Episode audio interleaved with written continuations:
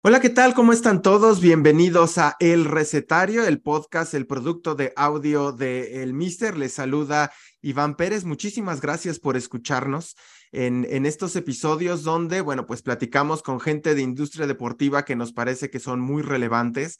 Eh, tanto en México como en América Latina. Y justamente hoy queremos eh, abordar un poco con, con motivo del Mundial Femenil eh, vamos a platicar con Álvaro González, que es CEO y co-founder de Foster Team, em, esta compañía que asesora y acompaña atletas en, América del Sur. Ya nos estará platicando un poco Álvaro, en específico en Argentina. Nace en 2017.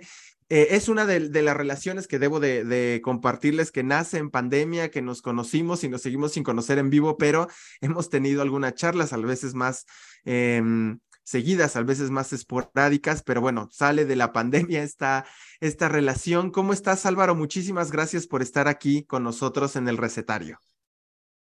Hola, Iván, muchas gracias a ustedes, a la audiencia y a todo el equipo del Mister, que lo sigo desde la pandemia, como bien decís, como oyente y, me nutro mucho de la información que dicen todas las semanas en sus distintos programas porque ayuda un montón a, a mejorarnos, a conocer el panorama.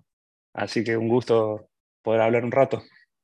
Oye Álvaro, eh, cuéntanos un poco de ti. Siempre me gusta, pues, yo creo que detrás de las grandes instituciones, de las ideas, de las estrategias, pues más allá de la inteligencia artificial o que si ocupas TikTok o que si ocupas eh, la herramienta que sea, el software que sea, siempre hay personas. Entonces, eh, cuéntame un poco de ti, cómo es tu llegada a la industria deportiva eh, y, a la par, bueno, irás tejiendo esta, esta historia que nos vas a contar de ti, de cómo, cómo lo haces, cómo llegas a la creación de Foster Team y ya después iremos profundizando en, en más cosas, pero cuéntanos de ti.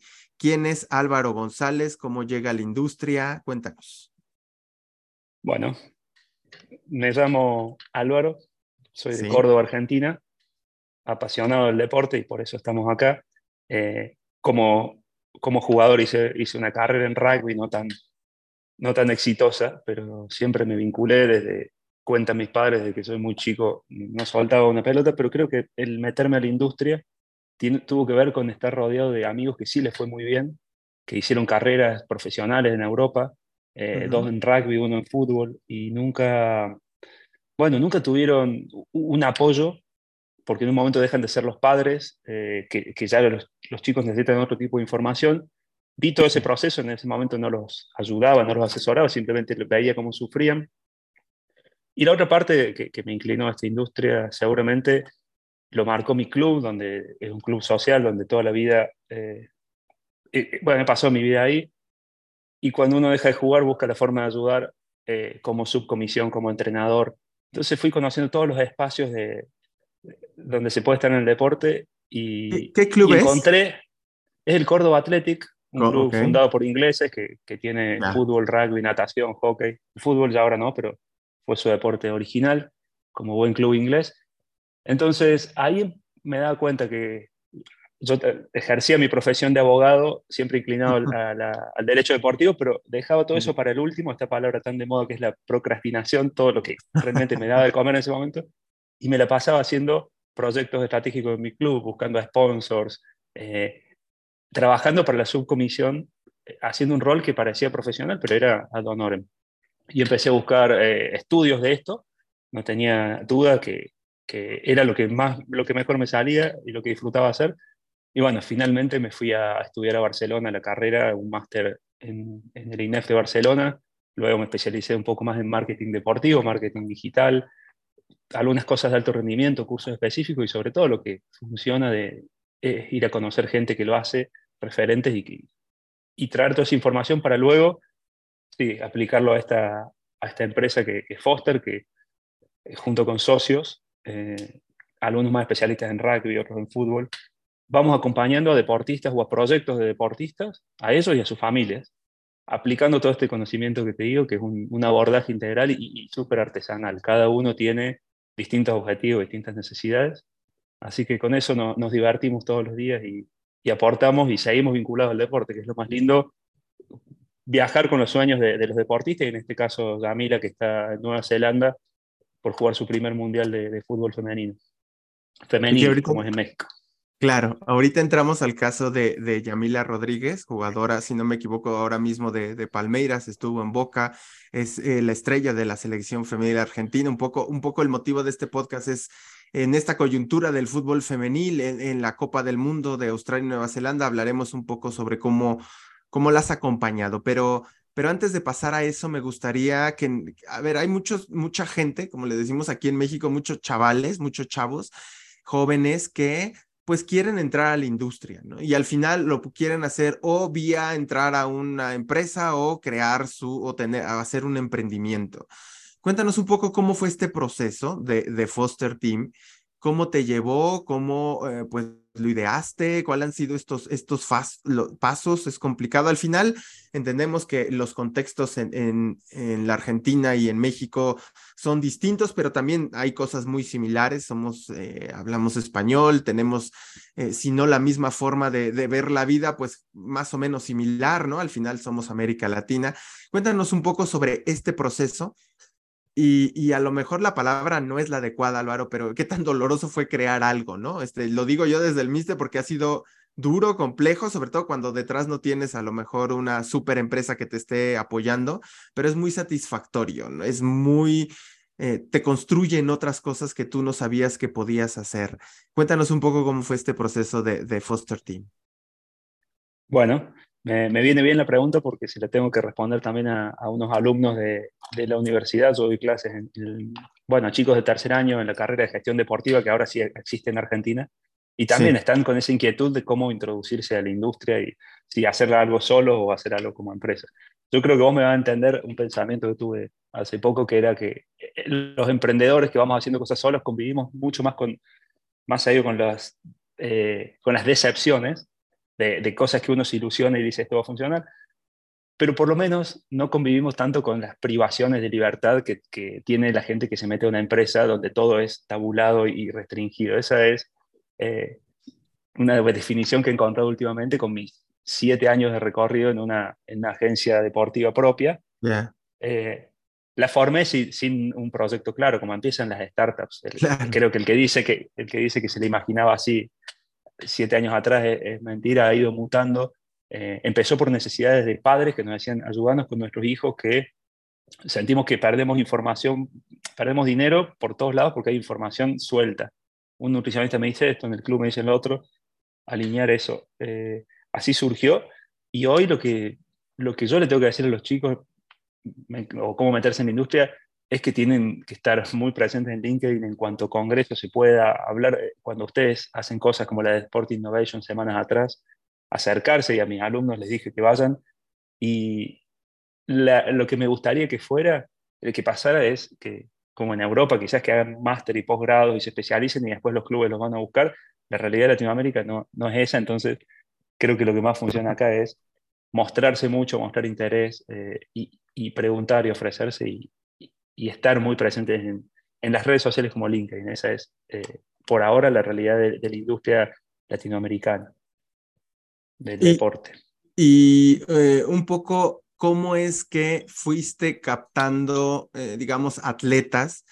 ¿Cómo fue que te fuiste obviamente ganando esta, esta confianza? Entiendo por lo que nos dices que ya tenías un background de deporte, de, de, de práctica, y tal que, bueno, obviamente es, es un plus, ¿no? Entender ahí, decir, oye, yo sé lo que puedes pasar o lo que estás pasando y yo te puedo acompañar y podemos intentar o vamos a hacer un camino para que, que sea lo, lo mejor para ti. ¿Cómo fue tejiendo? Y ahora sí entramos al tema de, de Yamila Rodríguez, ¿cómo construiste esta relación? cómo llegaste a ella. Cuéntanos un poquito la historia, ya después profundizamos en lo que has, hecho, las estrategias y tal, pero cómo fue llegar a, Yamila Rodríguez, insisto, que es eh, la figura de la selección femenil eh, argentina que ahora mismo está eh, compitiendo en, la Copa del Mundo en, en Oceanía. Bien, rápidamente te, digo, a, modo general, nosotros intentamos tener una cantidad reducida de deportistas y ellos llegan de alguna forma a nosotros y eso nos importa mucho, que lleguen o recomendados. Eh, por eso no, no, hacemos mucha difusión, porque sabemos que en el caso, en el momento que querramos escalar esto, pierde, pierde calidad, como también te puede pasar a vos con, con tu trabajo. tenemos que hacerlo con, con, mucho cuidado para saber qué está pensando cada deportista, por qué está atravesando. Entonces, los, los que han ido llegando ha sido porque conocíamos a los padres o, o, la gente de su club nos vino a buscar. Y el caso de Yamila es, es también así y es muy particular porque en el fútbol no suele pasar que te inviten los dirigentes a la bombonera, al estadio de Boca, a decirte, este jugador necesita un, buen asesoramiento porque tiene mucho potencial. Okay. Eh, generalmente en el fútbol esas conversaciones se dan en un bar, a escondido, a las 10 de la noche, por fuera de los clubes. Y, y eso tiene de lindo el fútbol femenil, y ya adentrándonos en eso, te digo que por eso disfrutamos de trabajar en, en fútbol femenil, porque lo vemos muy parecido a los otros deportes que conocemos, que son el hockey, el rugby, eh, es mucho más el mismo vocabulario que, el fútbol masculino de hombres, de superestrellas, que esos son todos otros códigos, pero el femenil todavía mantiene esa cuota de, de, estar en los pies sobre la tierra y, que se pueda... Eh, las expectativas no son tantas, ni de los dirigentes, ni de las deportistas, ni de sus padres. Entonces, así es eh, la llegada de Yamila y después de Yamila algunas otras chicas que, que ella misma dice hay que ayudar a esta jugadora porque tiene mucho potencial. Se hace como una cadena. ¿Y cómo, cómo, a ver, eh, por lo que escucho, es justamente como la, la dirigencia la que te dice, mira, aquí está esta jugadora, tiene potencial y tal. ¿Cómo construyes una relación de, de, confianza con Yamila? Em, ¿Cómo es que logras eh, que ella diga, ok, sí, ayúdame, ¿no? Al final entiendo que empiezan siendo unos desconocidos y probablemente hoy la relación sea ya mucho más cercana, ¿no? Pero ¿cómo es este proceso de ir ganando la confianza del, del atleta? ¿Cuál es, cuéntanos un poquito la, la, estrategia de Foster Team eh, para, para lograr que también ella se comprometa de alguna manera con, no solo con ella misma, sino decir, yo tengo a alguien que me está, eh, que, tiene, que tengo detrás a alguien que me está respaldando. Sí, es súper complejo porque no hay una receta y cuando yo miro para adentro de, para definir qué es Foster y por qué nos buscan, yo estoy convencido que somos depositarios de confianza, que, que estos deportistas dejan, bueno, ponen todo en, nuestras manos eh, y eso, bueno, eso es nuestro diferencial, no, ni los contactos ni, ni el aval económico, es que hemos construido confianza y no los, el proceso que vos me preguntas, no los espantamos ni con que nos firmen contratos, ni exclusividades, ni falsas promesas, ni les decimos que es eh, contarles las pequeñas cosas que nosotros hemos ido logrando y que funcionan deportistas, se las acercamos a ellos, como, mira, habla con este nutricionista, eh, em, empezar con estos suplementos, eh, te podemos ayudar a, a, mejorar tus redes sociales, pero, pero sin duda eh, los deportistas están como con un caparazón, eh, eh, están súper a la defensiva y pasar esa etapa lleva meses. En el caso de Damila particularmente, porque tiene un carácter muy, muy difícil, que costó, pero ahora es el otro extremo, ahora es una relación de, familiar con ella, con su familia y, y realmente no, no, siento que trabajo cuando hablo con ella, pero lo, lo van lo van viendo ellos. Creo que lo que funciona es ser integral y congruentes nosotros con, con lo que vamos diciéndole a ellos que tienen que hacer para que funcione, de, este lado ser igual, ser perfil bajo, esa es otra receta, creo. ¿no? nosotros no, no queremos ningún, ningún protagonismo, no queremos salir en ningún lado, eh, queremos que ellos se luzcan. Eh. pero muchos, mucha gente que se acerca al deporte a, a ayudar, se, se marea o se obnubila un poco con las cámaras y después ellos quieren también tener su, su marca que los represente o su, o su espacio en la, en la tele. Eh, sí, somos depositarios de confianza y eso se gana eh, en este tipo de, de charlas y en, gestos. ¿no? no te puedo decir cuál es la, la, receta, pero sí es un proceso que no, no, no es menor a seis meses de, de, conocernos y en ese tiempo nosotros le decimos no, no nos firmen nada, nosotros trabajamos así. Otra cosa hacemos es que, que hablen con un boxeador o un jugador que ya está en los Pumas, que pasó por Foster, que conozcan a otros deportistas que, que, están en esta comunidad de, de atletas. Eh, y que cuenten su experiencia, ¿no? Más bien, o sea, así, así trabaja Foster y tal. Específicamente, ¿qué hacen con, con Yamila? Digo, ya nos fuiste tirando ahí algunos guiños, ¿no? La guía en redes sociales, asesoramiento y tal, pero específicamente, ¿qué hacen con, con, con ella?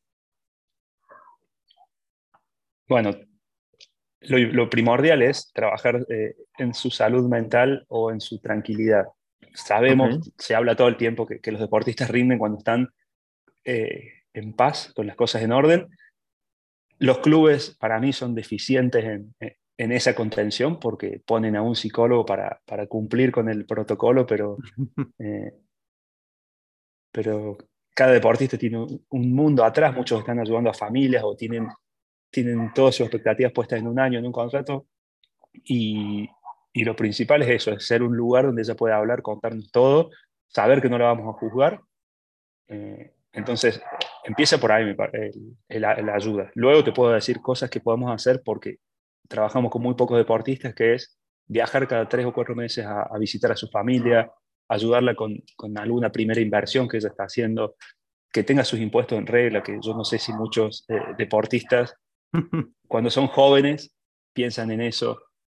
Empezamos a, pensar en, en, su retiro, cuando le quedan siete, diez años de carrera, pero hablando con, con gente de su ciudad para ver en qué se podría insertar después toda la cuestión de, redes sociales de prensa, que, particularmente ella eh, genera mucho movimiento para un lado, para otro, tiene muchos seguidores, sus videos en TikTok se viralizan.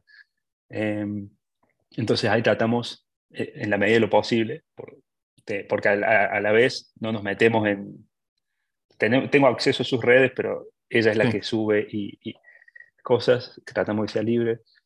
Eh, eso, pero antes de irse a Brasil preparamos, hicimos una pretemporada juntos, la preparamos para que sepa hablar portugués, viajamos al lugar antes a que esté eh, bien instalada, cosas que en el fútbol femenil me parece que, que no se dan tanto y nosotros lo podemos hacer porque, porque no tenemos una eh, red gigante de jugadoras, ni tenemos mezclado una agencia de jugadores hombres con jugadores mujeres, que ahí siempre naturalmente uno se va al lugar donde más dividendo genera el jugador. Nosotros teniendo un grupo reducido, podemos estar muy atentos a, lo que nos va a pedir. Última eh, cosa que hago y me, gusta hacer, perdón Iván, que, en, el, en, el, mundo eh, nuestro, digamos, del marketing deportivo se habla de fan engagement, así como los clubes lo trabajan, yo estoy convencido que los deportistas lo tienen que trabajar. Y tengo un segundo teléfono aquí, que es donde, todos la, donde respondo a todos los mensajes que le llegan a Yamila eh, fans de ella, y, trato de que todos tengan su saludo o su club o llame ayudando con la difusión de un torneo. Ella se toma un tiempo todas las semanas, no, no dejamos lo mismo por email.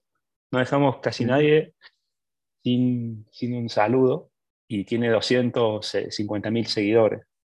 Eh, pero, pero bueno, hay que hacerlo, como te digo, artesanalmente y siendo, eh, bueno, siendo pocos los deportistas los que atendemos para poder tener esa, esos detalles. Ayúdanos a, dimensionar la importancia de Yamila en el fútbol femenil, yo diría de América Latina. A lo mejor, obviamente, eh, en México se habla de, ligas, pues bueno, obviamente la Liga MX femenil, pero, pero también está eh, la NWSL de los Estados Unidos, se voltea a ver Europa y tal. Eh, y malamente yo lo digo, poco a América, a, Sudamérica, donde, bueno, pues ahí por ejemplo, se demostró en la pasada Copa América eh, femenil el impacto que va teniendo, ¿no? Eh, cuéntanos un poco sobre, ayúdanos a dimensionar a Yamila como, pues casi como un legado del fútbol femenil, el trabajo que ha hecho, por qué es importante para, para el fútbol latinoamericano ella. ¿Cómo, lo, ¿Cómo podrías un poco hacernos un resumen de su carrera?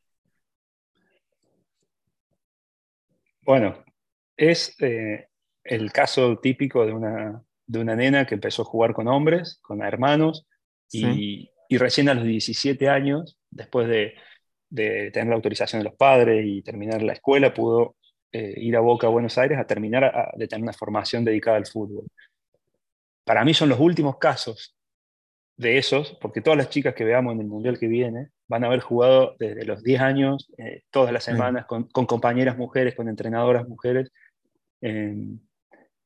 digamos que en su formación es semiprofesional, pero es una referente porque, porque bueno, eh, estuvo en, Boca, que es un club muy, eh, muy importante en Argentina.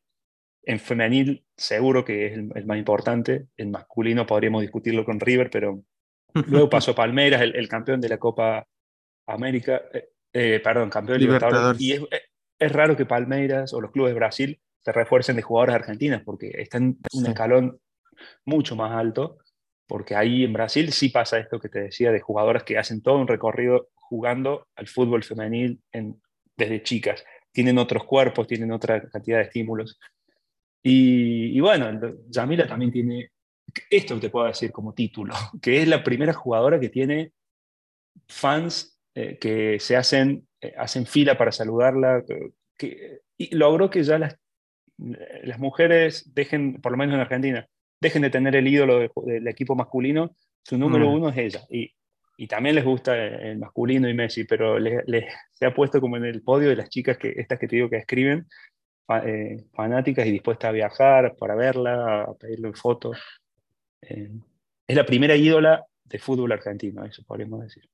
Wow, bueno, eh, al final pues me parece que eso es muy relevante porque justamente pues no es, a ver, no es como ponerle presión, pero obviamente para muchas nenas, para muchas niñas, pues significa como el, el, la figura a, seguir, ¿no? O sea, me encantaría ser como Yamila, quiero ir hacia allá y tal, etcétera. Pero creo que ella es un caso de éxito ya, Álvaro, y me gustaría que hicieras un análisis de la industria del fútbol femenil en, en Argentina. Seguramente has, has estado un poco enterado de lo que ocurre en México y tal, pero eh, ¿dónde está el fútbol femenil en, en Argentina, en Sudamérica? Eh, no sé si como aquí una de las grandes deudas que tiene, aunque somos una liga profesional o tenemos una liga profesional, los salarios son como, siguen siendo como un gran tema, ¿no? Este, la verdad es que casi el 70% de las chicas en este país que juegan al fútbol, entre comillas, digo profesional, pues su salario no alcanzaría para mantenerse siendo muy honestos. No sé cómo es en Argentina, que se han, eh, cómo se han involucrado. Creo que a diferencia de México, que las chicas se pueden ver un poco intimidadas por la presión de los directivos en muchas ocasiones, allá lo han expresado más, ha habido más movimiento. Cuéntame un poquito sobre eh, cómo está el fútbol femenil en, en Argentina y en Sudamérica. Bueno, sí, Argentina avanzó un poco eh, más que otros países con yo sé que, por ejemplo, Canadá y Colombia no tienen una liga regular. Colombia ahora empezó a tener. Argentina sí se juega desde, por ejemplo, Boca tiene siete campeonatos argentinos, creo. Por lo menos hay torneos femeninos desde, desde los 80. Y en 2015, perdón, 17, hubo algunos jugadores que empezaron a, a quejarse de que no podían dedicarse 100% al fútbol. Y ahí ya me empezó a gustar también el perfil de Yamila, que con 22 o 23 años ella fue una de las que acompañó ese reclamo de, que querían, no querían ser ocho profesionales y las otras 23 que hacen el plantel. Entonces hoy Argentina, por obligación, los clubes tienen con contratos de NAFA, eh, obviamente salarios mínimos, pero está bastante regularizado, los torneos ya, empiezan a tener nivel, los árbitros también. Eh, creo como aporte eh, o opinión mía que, que voy mucho a hablar con los dirigentes de los clubes, está en una disyuntiva, si invertir para que en unos años sea sostenible el, fútbol femenil sí. o, o, no. Esa es la, gran duda. y lo que yo les digo es, si, te están, si tenés la obligación de hacerlo, porque AFA exige que, que, todo equipo que masculino tenga un femenino y te las tenés que tener por contrato. Si lo tenés entre hacerlo mal y hacerlo bien, si estás obligado, poner personas idóneas, un entrenador y un, un director deportivo, alguien que, que dirige ese proyecto, y, y van a tener mucho más atención a esos jugadores y te van a, no sé si van a recuperar la inversión, pero por lo menos le van a traer frutos al club en, el sentido eh, imagen de club, más gente yendo al, campo, por lo menos en, la parte institucional. Yo pido eso, que, que le den atención, que no lo hagan como una obligación. Y bueno, ¿qué, ¿qué, pasa en el fútbol argentino y, uruguayo también, por lo que tengo entendido? El mismo dirigente del masculino le dedica algunas horas al femenil y a, Uy, un, accidente. No te preocupes, aquí, aquí, seguimos. Eh, sí, aquí, aquí también en, México ocurre mucho el, tema de eh, la poca, eh, digamos, importancia que le dan los directivos porque es para qué voy, o sea, no lo ven todavía, algunos cada vez más, hay que decirlo, lo ven más como, como un gasto en lugar de una inversión, ¿no? Entonces aquí en, eh, en México hay algunos clubes, Tigres, Rayadas, eh, Chivas, América, Atlas, el propio Pachuca, y afortunadamente cada vez tengo que mencionar más equipos, pero antes no era así, antes era pues uno o dos equipos y, nada más, ¿no? El caso, por ejemplo, de, de Tigres em, en, en, el fútbol femenil en, en México es, es, muy importante, Álvaro. Eh, por ejemplo, ya hicieron un acuerdo recientemente con, con Barbie, hicieron con, con la Mujer Maravilla, ¿no? O sea, con las marcas que tienen estas propiedades. Y ya ahí, ahí ya no solo es apoyo porque, porque hay que apoyar, ¿no? Sino es apoyo porque además yo estoy buscando que sea un negocio, ¿no? Y, están en todo el derecho y creo que es lo más normal y hacia, hacia allá tiene que ir el fútbol femenil. Pero no sé si haya algún caso, algún club, Álvaro, en eh, que, que, te gustaría destacarnos, no solo de Argentina, sino de América Latina, que digas, hombre, creo que ellos en proyecto de fútbol femenil están llevando, pues es, es interesante lo que hacen. Bien, yo te hubiera dicho los nombraste vos, pero los que tengo como referentes son los, dos equipos de Monterrey. Sí. Y, bueno, aquí en, Argentina hay un club muy particular que en masculino no, no es tan importante y en femenil siempre está en, las finales y tiene buenas jugadoras de selección, que es una universidad que se llama Guay Urquiza, fusionada con un club, que ahí sí le, ponen, le ponen muchas ganas los dirigentes y, y están muy especializados en su fútbol femenil y en las juveniles y son un club como escuela de, de fútbol. Los entrenadores de ahí van a la selección. Ese podría ser un caso de éxito. Wow. Hay otros que, que, no se me ocurren. Pero está ahí el, el, el, cambio. Los que Álvaro, ahora, ahora que, que has tenido un poco contacto con, con Yamila, con, con Palmeiras por Yamila, ¿Cómo es? Eh, porque obviamente el fútbol brasileño sí está por arriba de todos en América Latina en términos de, de, muchas cosas, ¿no? Pero en fútbol femenil pues bueno, no, no es de hace 10 años, ya tienen 20, 25 años que compiten y compiten para ganar mundiales y compiten para, para ser protagonistas. Eh, ¿qué, ¿qué, nos puedes contar del fútbol femenil a partir de tus ojos con el caso de Yamila y, y Palmeiras? ¿Qué te ha sorprendido de, de la estructura del fútbol femenil en, en, en, ese club, que además no es cualquier club, ¿no? Es el campeón de la, de la Copa Libertadores. Sí, es un, un caso modelo y aproveché la, excusa de Yamila para ir varias veces y tengo buena relación con los directivos de ese club porque saben también nuestro abordaje en el deporte, saben que no solo estoy esperando los mercados de pases para mover jugadores, sino que, que quiero aprender y que, que nuestros jugadores estén bien, entonces me han abierto mucho las puertas del club y, y te digo, cosas que me han sorprendido, este número, 17, el staff del fútbol femenil son 17 personas. El Real Madrid femenino tiene 9 en el primer equipo que también lo he hablado con un amigo mío que trabaja en, Madrid. 17 personas, eh, y a las chicas no les falta nada, viven en una ciudad deportiva separada de los hombres, tienen todas las comidas incluidas. Y bueno, el, mejor ejemplo es que una jugadora de la selección de Brasil, una referente, no se va a jugar a Europa teniendo ofertas porque prefiere estar en Palmeiras, cerca de su familia, porque juegan Copa Libertadores, porque ganan muy buen dinero, ganan premios. Eh, sobre todo eso, la estructura, el nivel de, exigencia y del, y del otro lado está el nivel de exigencia de los hinchas, que ahí se empieza a poner más parecido al fútbol de hombres. Ok. Viste, que todo, todo tiene, es como el yin y el yang, todo tiene su parte. He visto en el, en el Allianz Park partidos importantes contra el San Pablo, contra el Corinthians, donde de la torcida de Palmeras de femenil no tiene nada que ver con la del masculino, pero son pesados y, se quejan y, y, cantan y te piden al, técnico que haga cambios y ya hay presión por, por, por ganar. Eh, y en redes sociales también. Y sí, promedios grandes de, de, espectadores de 20.000 personas. hay, que decir que no sé, Álvaro, qué tanto influye, pero bueno, dentro del Palmeiras la, la, la hay una mujer presidenta, a lo mejor eso también todavía impulsa más. Eh, pide una, una, una, disculpa porque no recuerdo su nombre, pero bueno, eh, ella ha, ha, hecho una era exitosa del Palmeiras porque también fue campeón de Copa Libertadores en hombres, campeón de Copa Libertadores en mujeres.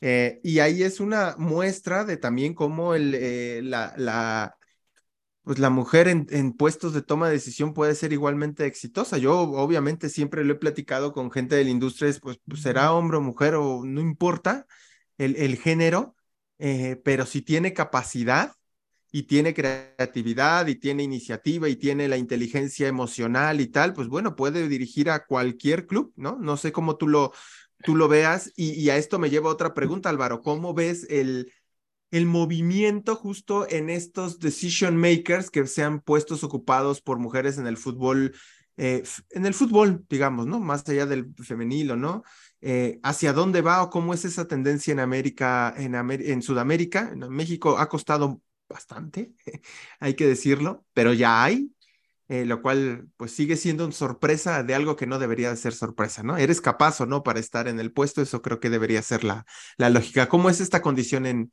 en, en Sudamérica? Bueno, es una pregunta que sí, tenía ganas de contestarte porque quiero dejar ese mensaje de, que es un lugar que tienen que tomar las mujeres y, tienen las puertas abiertas, por lo menos desde Foster o en la universidad donde yo doy clases a las 10 alumnas que tengo, les pido por favor que se, que se, dediquen a esto y que a las amigas también las empujen a, estar en lugares de toma de decisión, porque, porque, bueno, el, deporte lo, lo, pide. Y en el fútbol femenil necesitamos como que se hagan las cosas de, cero, ¿no? Yo lucho con eso y, me tomo el tiempo de dar discusiones con periodistas que para mí se expresan mal, eh, ir a los clubes, a los dirigentes de los clubes y decirles cómo yo sugiero que, manejen temas, porque creo que es un lugar eh, que, hay, que se puede, tiene lo pintoresco de, que está por hacerse y no tiene que caer en el error de querer copiar todo lo que pasa en el fútbol masculino y los mismos códigos. Eh, a mí me gustaría que quienes trabajen en fútbol femenino, en la parte de asesoramiento y representación de jugadoras y las dirigentes, puedan construirlo. Hay cosas que yo veo que ya están pasando, que, se mantengan en esa línea como un poco más de, inocencia, de tomarlo como un juego. Sé que estoy pidiendo mucho, pero no que todo sea a oscuras, que no te puedo decir eh, cuánto es la oferta o de qué club es, o, las reuniones por fuera de los clubes, que, sea más parecido a los otros deportes y para eso hace falta o, mujeres o, bien hombres, pero que, vengan a, que no vengan a reproducir lo que hacen eh, en el fútbol masculino. Creo que es un espacio que, que puede, puede construirse de otra forma, en que también se ve las jugadoras con sus rivales, no, se pueden sacar una foto al final del partido, pueden, eh, pueden compartir, no tienen la, ah. la, presión, los ojos puestos de la prensa. Entonces hay un, un espacio más lindo para construir, aprovechando todo este tiempo que estuvo casi dormido el fútbol femenino, ahora aprender de lo que pasa en el fútbol masculino y, no copiarlo, sean mujeres o hombres quienes tomen esas decisiones. Eh, ¿Cómo, a, ver, ya desde un punto de vista de, eh, desde Foster, cuál es como tu estrategia a seguir? Eh, ahorita hablaremos un poquito de, de quiénes, qué otros atletas tienes y demás, pero un poquito sobre esta estrategia del fútbol femenino, hacia dónde quieres que, que, vaya Foster, ¿no? En, este, en, esta, en esta carretera paralela, ¿no? Por un lado fútbol femenino, por el otro Foster. ¿Cómo ves el futuro de, tu empresa en relación con el, fútbol femenino? ¿Qué planes tienes? Cuéntanos un, poco de eso. Bueno, lo hago abriendo a, a, los oyentes y a la comunidad la, eh, el proyecto e-, es real, queremos que empiece a haber una agencia especializada en fútbol femenil, ahí sí poder abarcar muchas más jugadoras de las que puede hacer en este momento Foster, que sea como un, eh, un apéndice o al revés, que tome más vuelo y nosotros simplemente darle nuestro conocimiento del asesoramiento en general a deportistas, pero necesita la industria una agencia especializada en fútbol femenino, que sí las hay y, tengo buena relación con, mujeres que lo hacen bien en Brasil, en España, eh, pero, pero aquí para el fútbol argentino, uruguayo y, chileno vendría muy bien dos o tres chicas con ganas de eh, dar esas peleas que te decía con periodistas, con dirigentes y hacer respetar a las jugadoras al igual que a, los varones. Así que si están escuchando alguna y tienen, y tienen vocación por esto, eh, ese es una, uno de los proyectos de, Foster en, en, los próximos años, trasladar todo ese conocimiento y, y darle entidad a un grupo de, especializado en fútbol femenil que, que sabemos que, que, va a tener muchas demandas porque ya los contratos son más importantes, las chicas empiezan desde más temprano y, y yo soy realista que eso lo tiene que manejar un grupo muy, muy especializado y con algunas mujeres en el medio. Claro, claro. Aquí en México ya es una industria que se ha ido posicionando. Yo conozco dos o tres que, eh, que lo han, que lo han hecho. Y claro, eh, también decirte, por ejemplo, yo conozco el caso de Guillermo Samarripa, que es eh, quien, bueno, eh, empezó como ayudando hace ya pues, más de una década, ¿no? Bastante, yo quizá más, ayudando a jugadores y jugadoras deportistas a irse a Estados Unidos con una beca y después vio que el nicho del, del fútbol femenil y ha empezado como a trabajar. Es un camino largo, pero creo que es, es todavía un ocean blue, como le llaman, ¿no? Es todavía una oportunidad, sobre todo en Sudamérica sí lo he notado que es todavía un gran ocean blue eh, y creo que es una posibilidad de, obviamente, entre mejores condiciones tengan mejores el desarrollo de talento, mucho más oportunidades de negocio, pero no solo de negocio, mejores empleos, más eh, vacantes para, o sea, creo que el desarrollo de la industria femenil beneficia a todos, el ecosistema, porque hay más trabajo, porque hay más oportunidad, porque se mejoran los salarios, porque obviamente eh, se crean ídolos o esta, esta inspiración que provoca un jugador profesional, el caso que ya me decías de, de Yamila, aunque también provoca, eh, Álvaro, responsabilidades. Y hoy que creo que el tema de salud mental es un poco a lo que quiero eh, llegar, el tema de salud mental es cada vez más importante dentro del, del deporte. Ya nos había dado una pista, eh, Álvaro, mm, em, Michael Phelps, en, después de los Juegos Olímpicos, creo que fue de Beijing, donde decía no puedo más y, y al final se habló de eso, pero muy poco posiblemente durante y después de la pandemia detonó el problema como tal. Eh, y bueno, Simon Biles, Naomi Osaka dijeron, perdónenme, pues ustedes querrán que gane, pero yo no estoy, ¿no? Y hay un caso en Argentina que, que, que se dio súper importante en la natación, que, que fue Daniela Pignatiello. Pignatello, sí. Pignatello, que, que también dijo, me piden mucho y, y si, hasta donde yo me quedé, ella dijo, no va más la natación o sea, no va más. Eh, por todo el, primero el amor y luego el tremendo hate que provoca y, que obviamente eh, afectó a ella en un tema mental. Y esto me lleva a la pregunta es, ¿cómo apoya Foster Team en el tema de salud mental a Yamila? ¿Cómo la han ido llevando? Eh, ¿Cuáles han sido estos consejos? ¿cómo, ¿Cómo blindar a la jugadora porque al final es una figura pública y como figura pública puedes hacer, o sea, como ser humano puedes actuar bien o mal o cometer errores o tener grandes momentos. Yo creo que, que eso es lo más normal que le va a pasar a un ser humano. Pero ¿cómo ustedes lo blindan o cómo la blindan, perdón, a ella? ¿O cuáles son estas herramientas más que blindar que, que, que desde Foster Team le dan para, pues para tener una salud adecuada, eh, salud mental pues adecuada, pues. Sí, muy bien. El, caso de, Delfina Piñatelo fue, hizo mucho ruido y para mí eh, la lectura que hay que hacer ahí es que los nuevos deportistas están mucho más expuestos por, por las redes sociales. Entonces, ahí es el, primer punto a hablar con los deportistas, hacerles saber que es casi, es directamente proporcional su exposición, si les gusta eso, a, recibir eh, eh, algunas frustraciones o a, veces sí, no se entiende, a mí me toca leer cosas que no se entiende de, qué persona sale esa tanta maldad. La, sí, tenemos herramientas, nosotros tenemos eh, psicólogos, coach y cada deportista elige con quién tiene más afinidad. Es, eh, yo todo el tiempo estoy buscando, porque son cada jugador tiene un perfil distinto.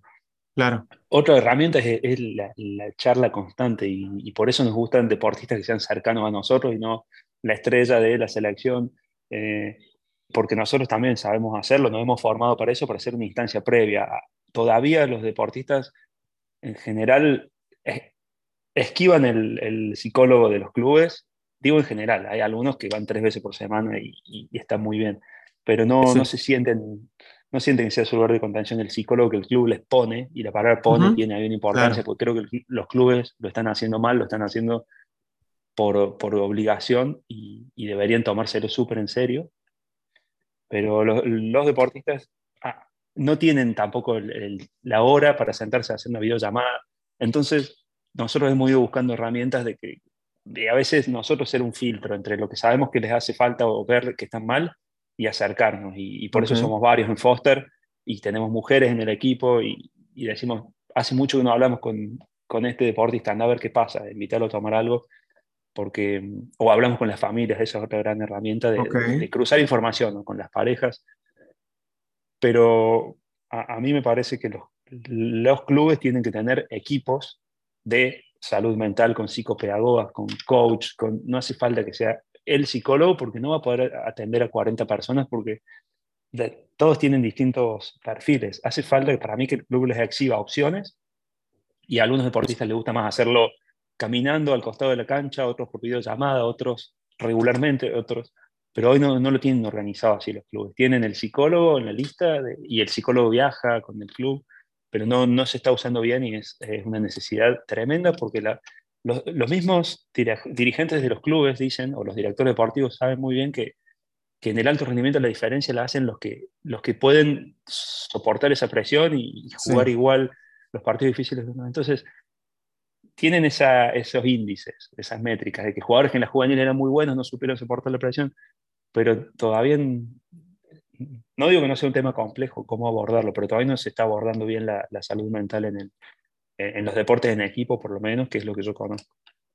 Lo hacen más por mm. una obligación. Claro.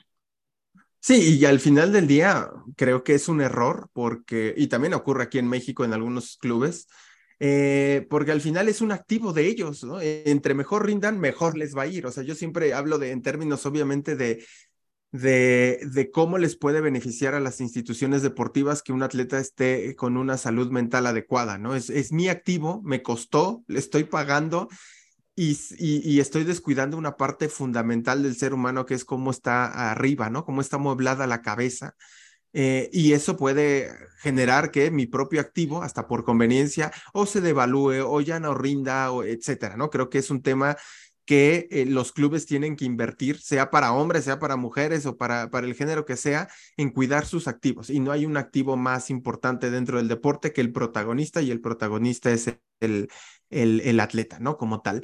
Eh, Álvaro, cuéntanos ya para, para finalizar un poco ¿Qué otros atletas están con Foster? Como hacia dónde quieres llevar eh, este, este negocio, esta compañía que tienes, que empezó en 2017, ya, ya lleva un, un ratito, ya va rumbo a la década, o sea, ya, ya pasaste, creo que, eh, o bueno, siempre hay en un emprendimiento momentos complicados, pero bueno, parece que ya nadie te puede decir de, oye, pues creo que esto a ver qué tal funciona o a ver, a ver cuánto tiempo están. Ya seis años, me parece que después del tercer año dicen, ¿no? Los especialistas de startups, pues empieza a tomar en serio una compañía o un, un emprendimiento porque, porque parece que ahí, ahí va a seguir, ¿no? Cuéntanos un poquito qué sigue de Foster, quiénes están contigo y, demás. Dale, sí, podríamos decir que hemos pasado la, la curva de aprendizaje y, y ya sabemos cómo, sabemos que tenemos algo diferencial para dar y cómo cómo hacerlo valer. Entonces, eh, trabajo con Genaro Fesia, fue el, co-founder, ahora está en Estados Unidos. Tommy okay. otro jugador de rugby que se especializa mucho en la parte de atención, coordinación, movimiento, respiración. Él se ha especializado en todas esas destrezas y después tiene horas con los deportistas donde eh, en esos momentos de toma de decisiones es fundamental el control de, estas emociones y estos gestos técnicos muy, muy de motricidad fina. Bueno, Tom, Tommy está en Buenos Aires, Martín Bustos Moyano jugó muchos años profesional, volvió ahora a jugar a Argentina, a vivir, ya no juega más. Entonces yo me apoyo de gente y, cada uno tiene como, lleva proyectos que en vez de ser eh, clubes son deportistas, cada uno está más cerca de algunos deportistas.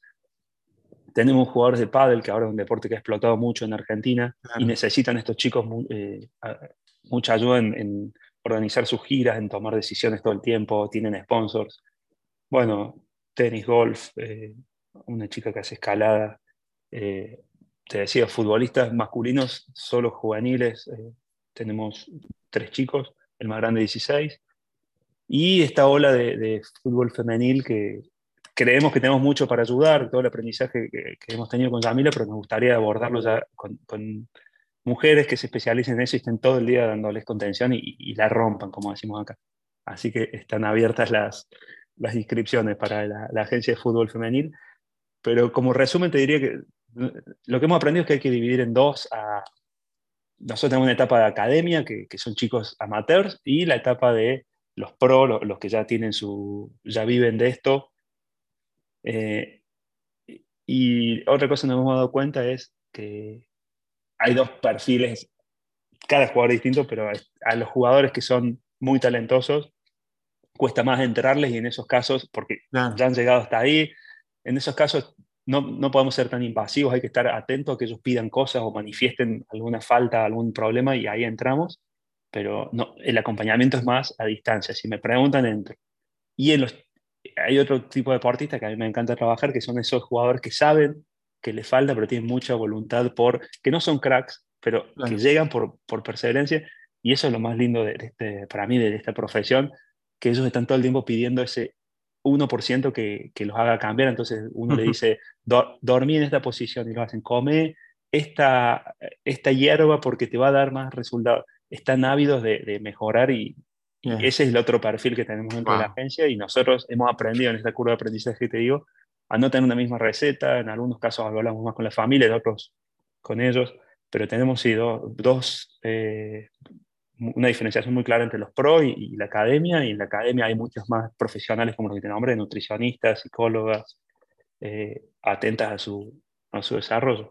Y bueno, la proyección es, es esa, seguir disfrutando. El día que, que, tengamos un gran número y que estemos en las corridas y, que nos olvidemos de, ver algún partido de uno, ese día creo que, que, ya no lo vamos a estar disfrutando más, aunque estemos quizás eh, ganando más dinero.